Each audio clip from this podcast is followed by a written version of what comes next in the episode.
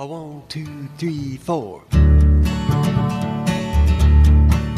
Thanks for listening to this podcast produced by DittyTV. Visit DittyTV.com for more exclusive, on demand content or download the official DittyTV app from your App Store today. Hi, folks, I'm Amy Wright.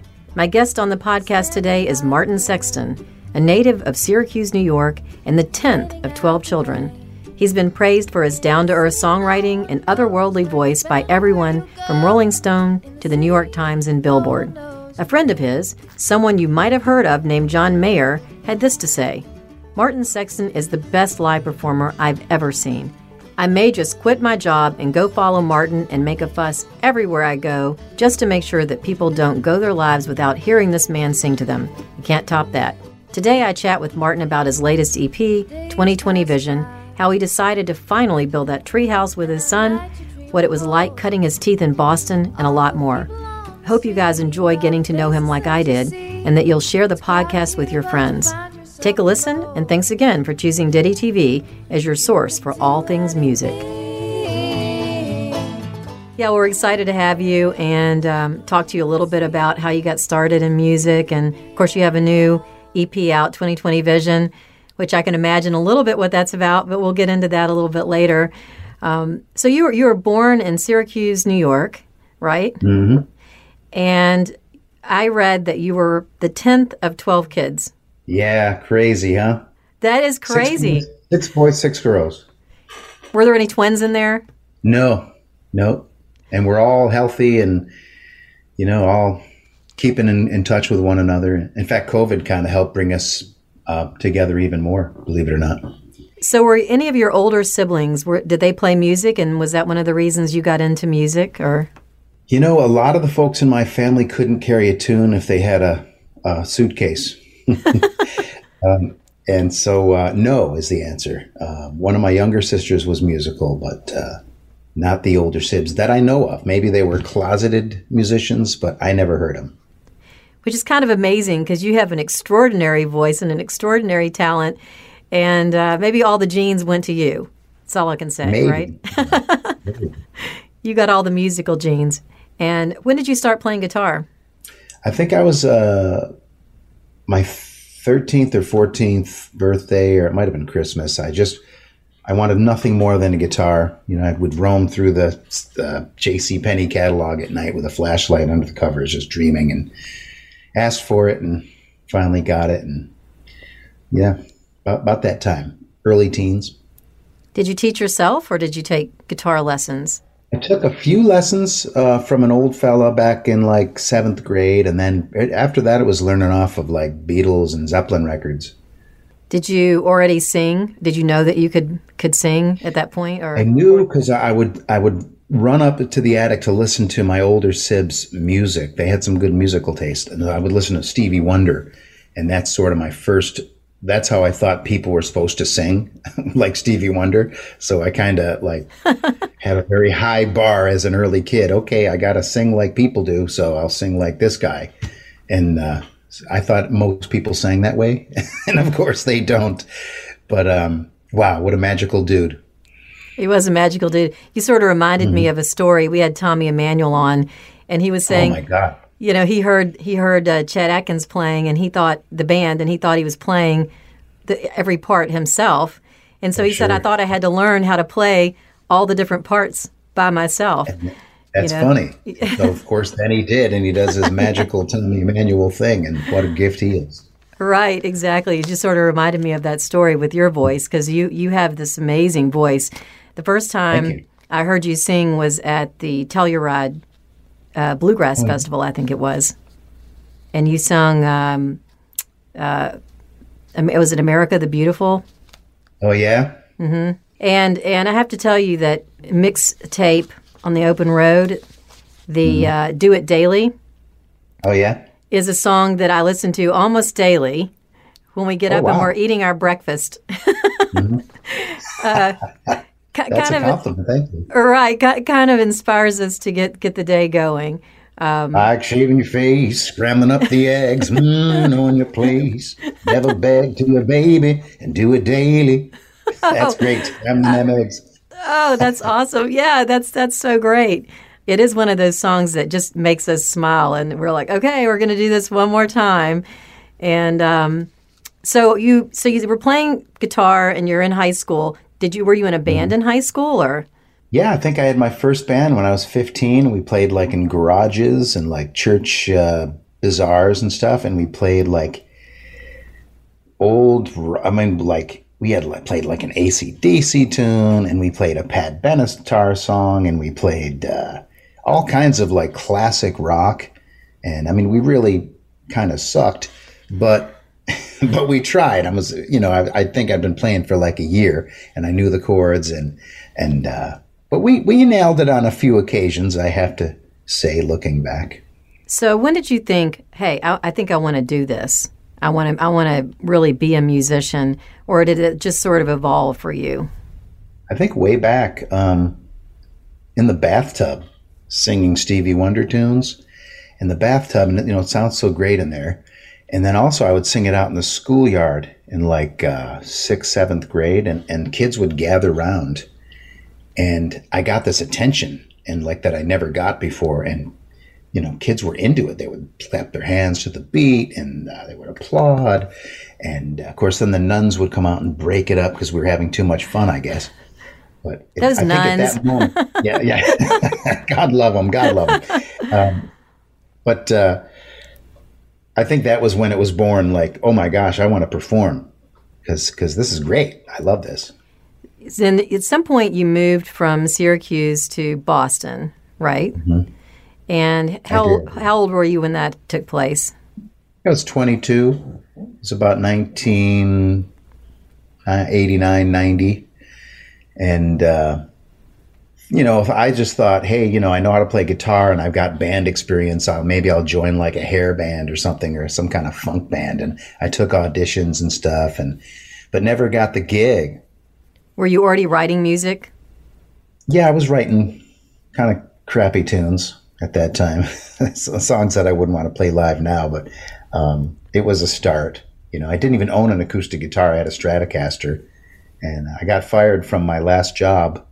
Uh, what it's now what we'd call a barista, um, um, and I got fired from that job, and I I, I went in the, in the uh, I borrowed an acoustic guitar and went in the subway and uh, started playing, and oh my god, like people started dropping dollar bill bills in my case, and I thought, wow, I never have to have a day job again. Well, so in Boston, there's this major college circuit. There are colleges everywhere mm-hmm. you turn around in Boston. So, were you mm-hmm. playing some of the college bars, and was that part of your story, or? Yeah, some of that. Yeah, like in, in Harvard Square. I think my first gig that wasn't in the subway, um, or wasn't in like a little folk coffee house, uh, was in a, a rock club called TT the Bears. And in the in the club were two people. And besides the bartender, there were two people. One was um, Geoff Bartley, who's a, a like a folk um, staple there in New England, and his buddy John Gorka. Um, and John, of course, was a folk sort of. He was kind of a folk legend at the time, and I, I, I was familiar with his name and his work, but I wasn't familiar with the folk music of the day of the early '90s. So, of course, them being the only two guys, they, they listened to me. And then John Gorka, I remember he paid like cash for two of my cassettes, being the gracious dude that he is, and um, kept one for him and he gave one to his agent. And his agent then contacted me. And, and that's probably why I'm known sort of as a folk singer today, was that very night at TT the Bears, because I hooked up with a folk agent and, uh, and that agent hooked me up with all the Canadian folk fests and people like Craig Fer- Ferguson out at Telluride, um, all of those festival people. Um, and that's probably why you saw me at that festival years later. Have festivals been an important part in your musical career? Oh, yeah. Yeah. All those fests were wonderful, you know, especially the Canadian ones. You know, you get a decent slot on those and play some of the workshops. It just builds a wonderful uh, following. And people still tell me about the first time they saw me at Telluride. I think it was the first time I played there was 96, and it was just pouring rain. and I was getting drenched, and they were all there with me, and they just remember like, like it, like it, like it was a photograph. And uh, I love hearing those stories. Well, it's an extraordinary setting there. If people who haven't been to Telluride, the when you walk, when you come out in the open there, and there's a stage, and there's a mountain behind it, and then, like you said, kind of add in weather and some other things that it's just just the memory of that. I was there. I think it was um, early 2000s, uh, and sort of Ah. when when I was there, but. Um, but I, I can't forget it either because just because it's just such an extraordinary setting and the music was beautiful. Um, But but festivals, it seems like festivals. There's a circuit to that, and I think that people are there to really, you know, enjoy music and experience uh, songs or musicians that they haven't heard before. So it seems like that's a good way to really um, connect with new fans. Totally, yeah. There's no better way to see like new and up and coming music than at some of these rootsy festivals throughout U.S. and Canada. Um, I can't think of a better way, and and it's cool because they're not like you know an artist doesn't have to already have broke to be on them. So they're not household names. It's people who you're going to see and love and hear more from later as they grow and develop their careers. So when did you put out your first album? I saved up $801 bills from busking and uh, recorded on, on in this guy's attic. He had a, a one inch real uh, eight track recording machine and some good gear. And we recorded my record called In the Journey. And it was the best 800 bucks I ever spent.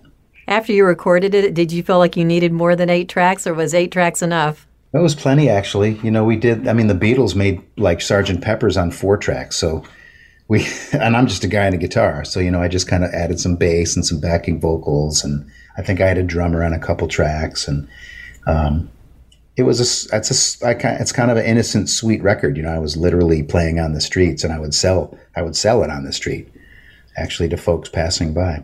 Well, and you've been pretty much an independent artist since day one, and is that something that's important to you philosophically? I guess yeah. I did. Uh, I had put out a few indies, like in the Journey and then Black Sheep, and then I signed with Atlantic, which was a wonderful dream come true, and did a couple records with them, and then got off Atlantic sort of right before a big axe was going to come down. So I'm kind of glad I got out of it when I did. Um, I kind of learned that I didn't need the big guns uh, that a major label had at the time because. Um, as then I put out a double live record and kind of funded my own little imprint, and with that, uh, my little kitchen table record label. Um, it's been a wonderful journey um, with music business, uh, like with things like song placement on film and TV and uh, radio play and, and, and press folks like yourself. It's it's been a wonderful ride. Um, I learned early that you don't need to have that big bank of a major label. You know, if you have enough money to sort of get things going and, and pay a publicist and um, and have a distributor who can get the record into the stores, um, then it can kind of work in your favor. And now it seems like everyone's doing it. Well, it seems like there was there was this major transition between the '90s and the 2000s, and you had Napster in there, and there were some, you know, everything goes digital, and everyone has to make a real shift in how they market themselves and how you sell or don't sell music. And I was wondering if being an independent musician made that transition easier than if you had been with a major label and had all that uh, those extra sort of things going on, and then the the you know the axe comes down and there's a whole new world out there. If Right. if being independent really kind of helped you through that.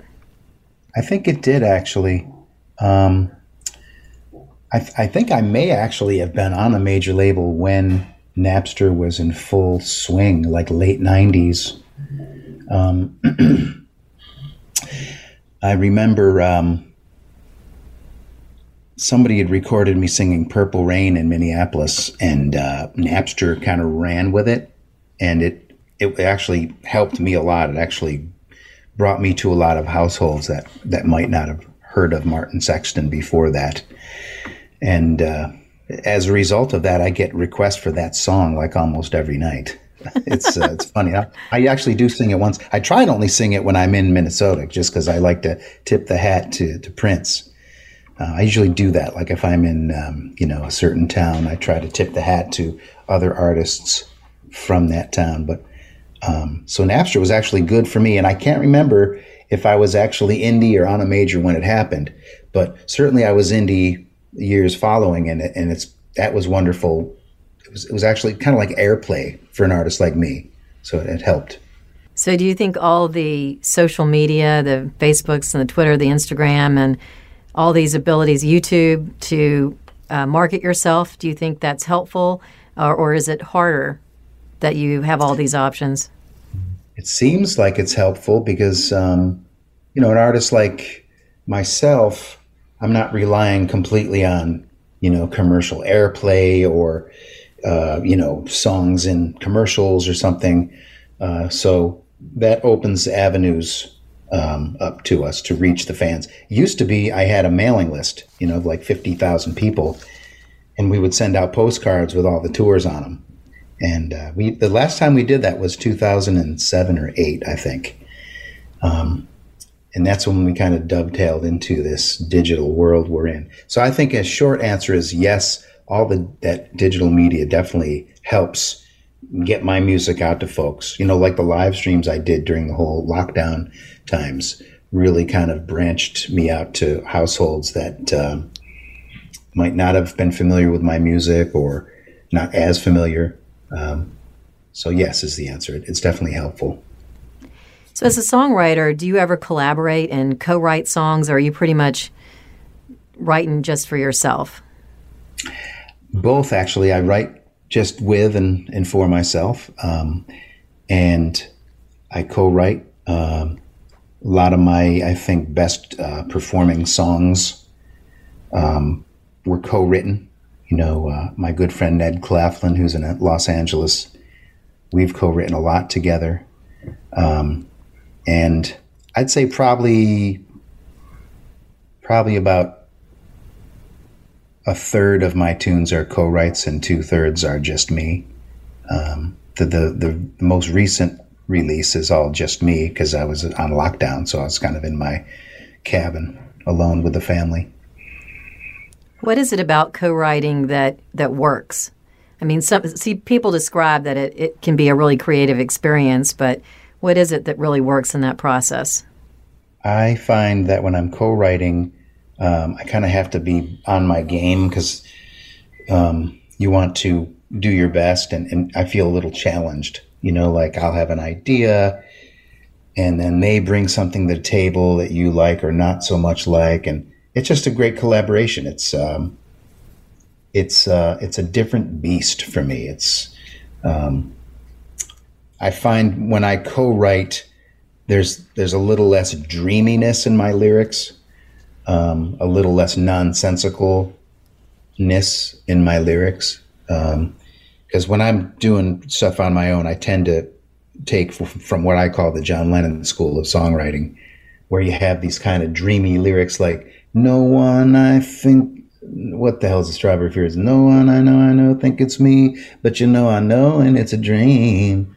You know, like he's got all these lyrics that really don't mean anything, but because he's singing them, it means something. And uh, I like to do that myself, just kind of do wacky little phrases. Uh, and I tend to do less of that when I'm co writing. I can see that. Someone else is there, so you feel you have to focus or, yeah. or hey, I need this needs to mean something. And um, exactly. Yeah. So as a musician, you're on a platform. Obviously, you have all these fans, but you know you're kind of up there on a platform, and there's the ability to really get the word out for various causes that might be important to you. Is there anything that you sort of that is important to you that way, and uh, how do you feel about that platform as a musician? Well, for me, I, I, put a mission statement out years ago that I try to abide by um, of unity. I try to bring. I'm on a mission, um, like the Blues Brothers. I'm on a mission from God, and. Uh, to bring to my mission is to bring unity through music you know with using harnessing the power which is a massive power of music um, to bring unity to try to uh, follow, you know, like the teachings of St. Francis, for instance, you know, like let, you know, let, let me be a channel of your peace where there is darkness. Let me bring light, you know, so I, I want to kind of use music to bring a sense of unity with people because I come from a family of all kind of different kinds of folks, you know, and um, we disagreed on a lot, we argued a lot, but you know, twelve people at a supper table with different views, it's going to get you know hot, and it did often. But at some point, you know, before the meal ended, we you know, we remembered or reminded each other that we were family. So we need to get along. We need to love one another. We can disagree, but still respect one another. And so I, I try to bring that without being preachy or like, you know, political. Uh, I like to try to uh, just remind everyone that we all have our hopes and dreams and we all need the same things. And we're all children of this earth and that's sort of my mission. What always strikes me that there's such positive energy in your shows, and when you look out and you see everybody singing, is that part of that that unity that oh, you're talking oh, totally. about? Yeah, and, and, I love it too. Thank you for bringing that up because my audience um, is not sort of you know a one. Uh, how am I saying this? Um, my audience is very diverse you know, in age, in sort of political leanings, in sexual orientation, in color of their skin. So there's just, you have a group of people together who are singing in harmony, shoulder to shoulder, who probably out on the street wouldn't be doing that. And that's one thing, that's when I feel like I'm, I'm on the right path, heading in the right direction, is when I see all these folks of different stripes kind of leaving their baggage outside and, and, and bringing their humanity inside and uh, singing with other people. And that's like, that's church for me. That's uh, my mom, before she passed away, she said, Hey, Mark, you, you still going to church, right? And I said, Mom, every night, every night I'm working, I'm going to church. And that's sort of my church is when I when I'm with an audience and I see that it takes on a power greater than the sum of its parts. It's a beautiful feeling when that happens. Well, I don't know what it feels like to be on your end, but on the end of being in the audience and singing with all those people, it does feel like church. And it feels mm. so positive, and everyone's looking around at everybody else, and uh, you can just mm. sort of feel the feel the joy for sure. Um, so, how has the last year been for you? We're going to talk about your new EP. Has mm-hmm. uh, it been hard to not tour and all those things, or what are the pluses and minuses of having been at home per se? During the darkest days of 2020, if one of the silver linings, or a few of them, there were several actually, was that the FaceTime, constant FaceTime with my wife and my kids. And I don't mean FaceTime like when you're on a screen. I remember, I mean physical FaceTime. And um, you know, for months on end, not leaving for tour, um, not really leaving much. That it there is actually a beauty to that because I never get that. I, I have to work. I have to go out, you know, and, and tour around the world to make a living. So to not have to do that was actually a, a beautiful uh, learning, teaching moment, if you if you would. Um, you know, we we cut each other's hair, we cleaned out the closets, we uh, waxed the floors you know, like me and my wife, we actually waxed the floors with like old school wax, like on our hands and knees. and I, I definitely don't recommend it. It was a big pain in the ass. But, uh, you know, that tree house that I'd been fixing to build with my son for years finally got built in the summer 2020. Um, that kind of stuff, that was the kick in the ass from the universe uh, that sort of forced me to do those things that I'd been fixing to do for so many years. And, finally we did it. And, uh, and then, you know, I wrote a song in that treehouse and then another song. And then a few more, you know, so good tunes came out of it and family time. And I was actually blessed with some gigs through it too, you know, some socially distanced gigs, like whether they were drive-in movie gigs or uh, just outdoor parking lots with a stage or, um, and new inventions of gigs too. You know, they would pop up like they'd have a plywood stage behind a barn in New Hampshire and hang a LED light from a tree. You know what I mean? And that was the show. And like, but it was cool and like people dug it and, and now we'll do it again even though we don't have to it's like these it was the mother of uh, uh, the necessity was the mother of invention and so of course there was the it was a dark period in our history and a painful you know with all the loss and, and the suffering of our family who, who didn't make it um, my my aunt being one of them um, but out of the darkness came some some light and uh, that I'm very grateful for. Yeah, I think across the board, people feel it's there were pluses and minuses, but there were some real positives. One of the positives that came out of this for for me was being able to talk to people like you via Zoom, which right. really really didn't do that before. And now mm-hmm. we feel like we can really connect with people in a way that we couldn't or didn't, I should say, before. And um, but you know when you when you have all this FaceTime over the last year and you have all this creativity and the, the, positives of being with a family, does it make it any harder to go back out and tour? Well, to be honest, uh, it was almost like being retired, and I, I kind of liked it. I kind of liked not working. I'm with you. Yeah, I'm a, yeah, but um, but I missed the human connection. Like now, when I'm at shows and there's human beings in front of me, you know, just walking on stage is a win. It's like, ah, human beings. You know, I'm not in front of a screen doing this. Um, so, yeah, I definitely am very grateful to be back out, you know, whether it's an outdoor show or whatever, socially distant or whatever they're doing now. you know, the we got all the fall and winter booked up, you know, to work this record and just hope it stays that way. So let's talk about 2020 Vision. It was produced by John, how do you say, Elagia? Elagia? Alagia. Alagia, okay. Um, because he's done some amazing things. And oh, yeah. um, tell me a little bit about him, because I know that, that uh, he's produced some really cool albums.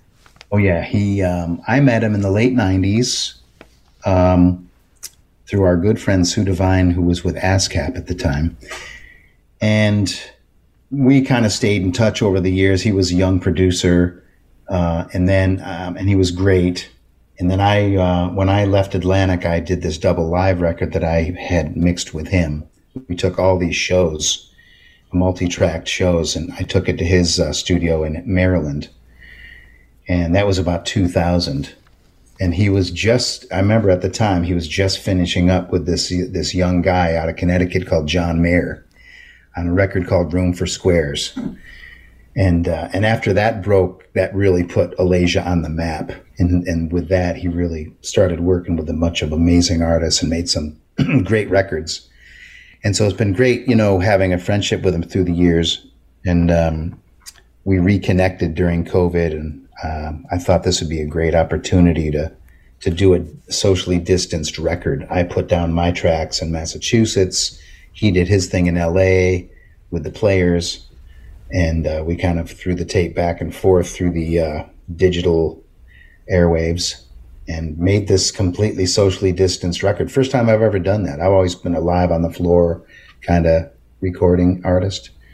So it's the first time we did it like with click tracks and stuff. Was that harder to do or easier? I think a little harder, you know, mm-hmm. to kind of get the emotion and you got to pretend like you can hear what the drummer's doing because you know when I recorded my part of a baritone guitar and vocal, it was just me and my guitar and a you know click keeping time, and uh, so to to emote, you know when when the drummer didn't do something cool or the backing singers didn't do their gospel thing, you just kind of kind of imagine them doing that, and it brings out the performance. And and then if there was like a flat sounding line, um, you can always go back and re-sing it. You know, after you know, like John Mayer puts on his guitar solo. Um, you know, I can I can go back and you know sing over to that, so I can emote according to what he just did, and to get that live feel. So, what did John bring to the table that that sort of changed maybe your song in a way that I mean, what what did he, as a producer, sort of bring to the table from that perspective? He brought his just great um, wealth of of experience um, with songs and um, production, just ideas of, you know, well, how about instead of a B3 here, we do a little prairie organ, could make it more intimate, or how about, uh, um, he, and also he said you should add an E minor in that walk up on riding through the rain just before you hit the chorus. And like I had, yeah, oh yeah, it just kind of helps, you know, kind of little tweaks on a chord change or, uh, and, and, it was him that suggested getting Mayer to do the solo on um, Calling America. And wow, that's a great idea. We played it for John. He loved it, laid down his Stratocaster, and uh, boom, you know, like a dream come true. So you met John uh, through the label, then that's how you met him, or was it which John? Uh, Mayer. I'm sorry. I met I met John Mayer way back before I met Alagia. He was, um, you know, as you can imagine, I, am touring through the late '90s in these places, and I was at uh, I was in Atlanta in this uh, venue. I think it was Eddie's Attic in Decatur. And after the show, you know, oftentimes you meet folks and they come up and shake your hand and um, maybe give you a record.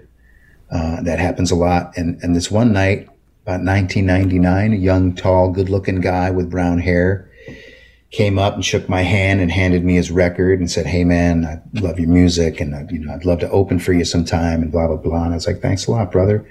You know, and uh, of course, next time I saw this young guy, I was opening for him on sold out tour, and he had a Grammy, and his girlfriend was Jennifer Love Hewitt. Right. You're like, wow, dude, everything's going well for you, I see. yeah.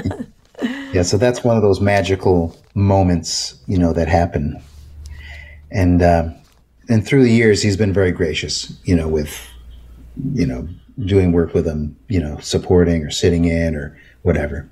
Well, in 2020 Vision, tell me why you chose that particular title for your EP.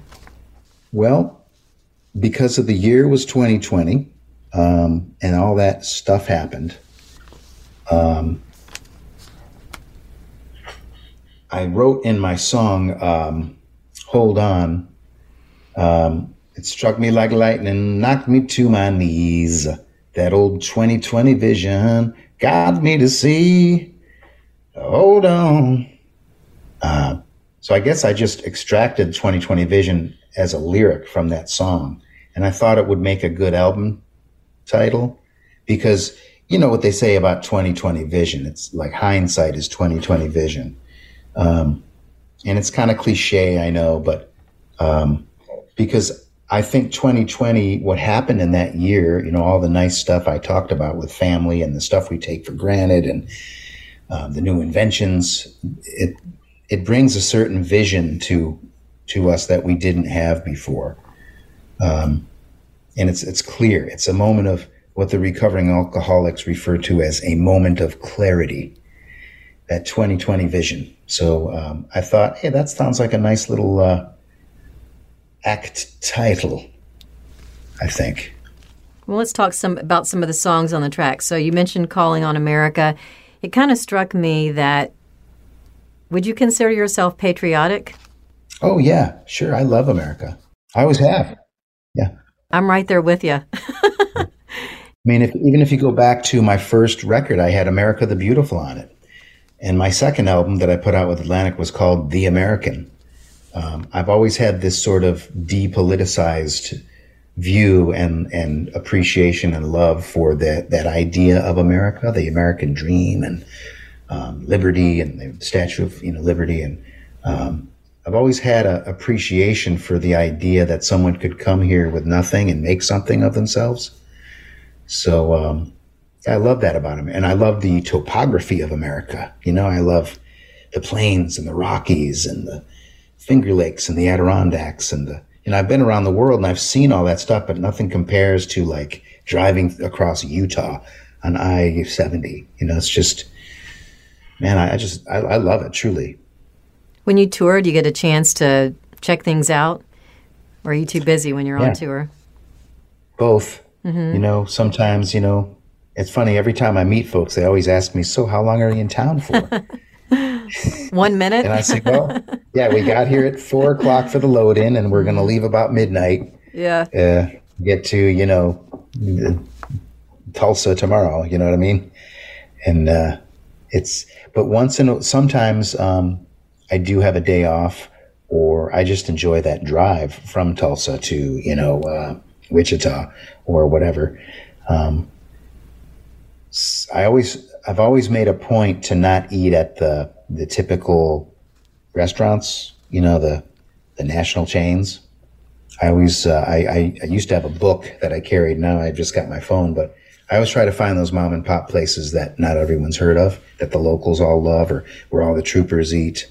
Um, I always go for those places, and as a result, I've got a wealth of. Uh, if you ever need a tip on where to eat in, uh, in in Salina, Utah, I can tell you where to go. Well, actually, I can picture a new feature on DittyTV Martin's tips on restaurants. so, there you go. I, yeah. Wherever you are, whether it's the Northwest, the Southeast, uh, Canada, Minnesota, New York, whatever. That's uh, awesome. Barbecue, especially. Love barbecues. We got some good barbecue down in Memphis, but there's barbecue oh, everywhere. Yeah. Everywhere you go, there's barbecue in different kinds. You know, I, I, hope I'm not sounding like a tourist, mm-hmm. but my favorite rib is does happen to be the rendezvous. Oh, we love the um, rendezvous. because I mean, I've had I've had you know interstate, you know Jim Neely's down there in Memphis. I've had others. Um, just but the quintessential Memphis rib, I think, is mm, that nice dry rub and a little sauce if you want it. But man, love me some rendezvous. I think it could be my favorite rib in America. That and Dreamland out of uh, Alabama. Yeah, I'm right there with you. I I'm a big dry rib girl fan. You know, I'm like mm-hmm. just, you know that I like it dry. You know, they they have all mm-hmm. these signs on in Memphis that say dry versus wet. You know, which which side are you on? But uh, I'm on the dry yeah. side. So, um, yeah. and Rendezvous is amazing. I remember going there as a kid before they redid it, and it would be smoky in there. I mean, oh, like yeah, literally, like tears are kind of coming down your face because there was so much smoke from the uh, cooking of the ribs that was underground and you're like all down there and people are smoking. It was a combination of, of people smoking and the, the the barbecue smoke. But it's an incredible place and it's been there forever and we love it here, you know. Forget the mousse and the hairspray sugar. We don't need none of that. a little dab will do you underneath the pork pie hat until hell freezes over. Maybe you can wait that long, but I don't think Ronnie Milsap's ever gonna record this song. Let's go to Memphis in the meantime, baby. Don't act dirty. At least we can get us up a decent meal down at the rendezvous. Oh man, that's awesome. That was great. You remember that old chestnut, that John Hiatt, Memphis in the meantime? Oh yeah. Oh yeah, that's that is a great tune. Love that. At least we can get ourselves a decent meal down at the rendezvous. well, hopefully you get back down here soon. We're we're we're hoping you tour down through here at some point. So we'd love to see mm-hmm. you again. I'm um, sure I will. I did Nashville during the whole COVID thing.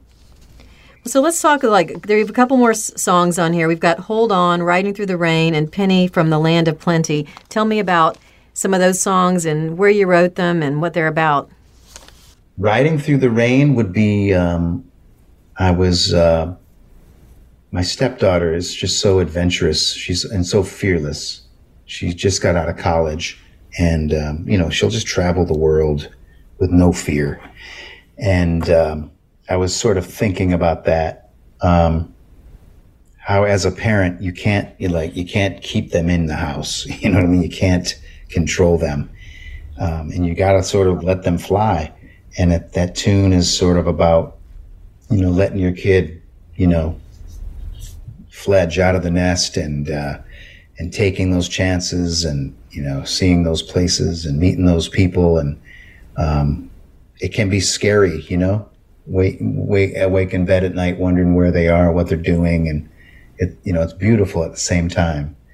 But I guess riding through the rain is is all about that that beauty and that fear and I, I knew a guy who, um, his name is Tim Mason. He was the, the, the booker at one of the folk rooms way back in the '90s in New England, and he, his his daughter actually rode the rails when she was like 18. You know, she would ride the rails like a hobo around America, and like he was at peace with it. Like he didn't know where she was or what she was doing, and like, and I think I have a line in there, you know, riding the rails, and it kind of speaks to that idea too.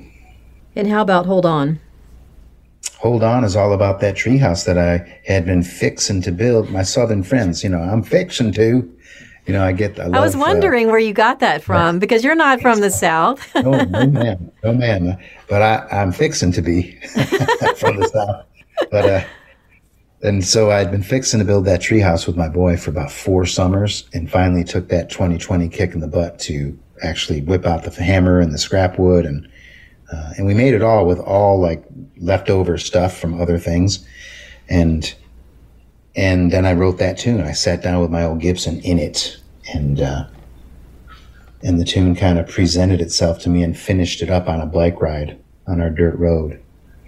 It's all about you know, it's about that that love that, that you have with your family and that the, the simple things, you know, waxing the floors with my wife and hanging out. And I rhymed the word wife with wife. I didn't realize this till after the song was like almost recorded. but time to, so I have time to be waxing floors with my wife and time to spend time with my sister and her wife. And I, it didn't dawn on me that, hey, it's the same word, but it, it worked. it totally worked. And uh, how about Penny from the Land of Plenty? Penny from the Land of Plenty is sort of an old song of mine uh, that I had written about a gal I had met at a meeting years back.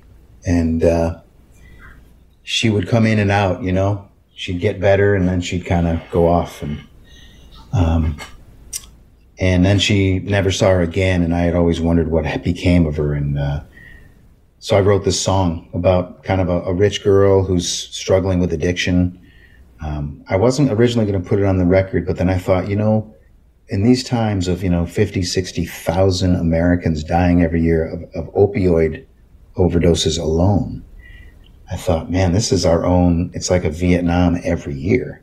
So I need to put out music that speaks to that. And, uh, so it's basically a song about someone struggling with addiction and it, it kind of ends on a hopeful note. You know, she's got to take that step. I want to help you and I'll do anything I can to help you and love you and accept you, but you have to do it for yourself. You can't do it for someone else. And uh, you're the only one of you you got, Penny. That's what that's about. Well, I love them all. Uh, we listened last night, and of course, we're big fans of yours. So it was, uh, as usual, we loved every song on the EP, 2020 Sweet, Vision. And, um, you know, we wish you the best of luck on your tour, and hopefully, hopefully everyone you know can enjoy live music again, which is what we're all about, and getting mm-hmm. out and enjoying and seeing and fe- going to festivals and venues and and such. And uh, hey, come see us in Memphis if you get a chance. Oh, I'd love to. Love to. Well, all the best to you guys. Hats off to you. Thanks for the support. I appreciate you. Absolutely, Martin. You take care and tell your family we say hello. I sure will. See you guys out on the road of life. We hope you enjoyed this conversation with Martin Sexton. To learn more about Sexton and what he's up to, and to purchase his music, including his new 2020 Vision EP, visit martinsexton.com. And remember, you can visit DittyTV.com for more exclusive on demand content and download the official free DittyTV app from your App Store today. It's NFL draft season, and that means it's time to start thinking about fantasy football. FantasyPoints.com features industry leading experts and prognosticators using proprietary hand charted data to help you score more fantasy points. FantasyPoints.com is the place to go for whatever kind of fantasy football you play. Whether you play fantasy football, daily fantasy sports, or do a little bit of everything, Fantasy Points has the meticulously researched content to guide you to victory. And why wait for the fall? Fantasy Points also covers the new spring football league, the UFL. Join the guru, John Hansen, Scott Barrett, Joe Dolan, and other massive names in the fantasy football universe with an exclusive offer. Use code Pantheon for 15% off any fantasy points package, including the all in package, with access to every article, tool, and data nugget that Fantasy Points has to offer. That's fantasypoints.com and code Pantheon for 15% off at Fantasy Points. Fantasypoints.com. Code Pantheon. Score more fantasy points.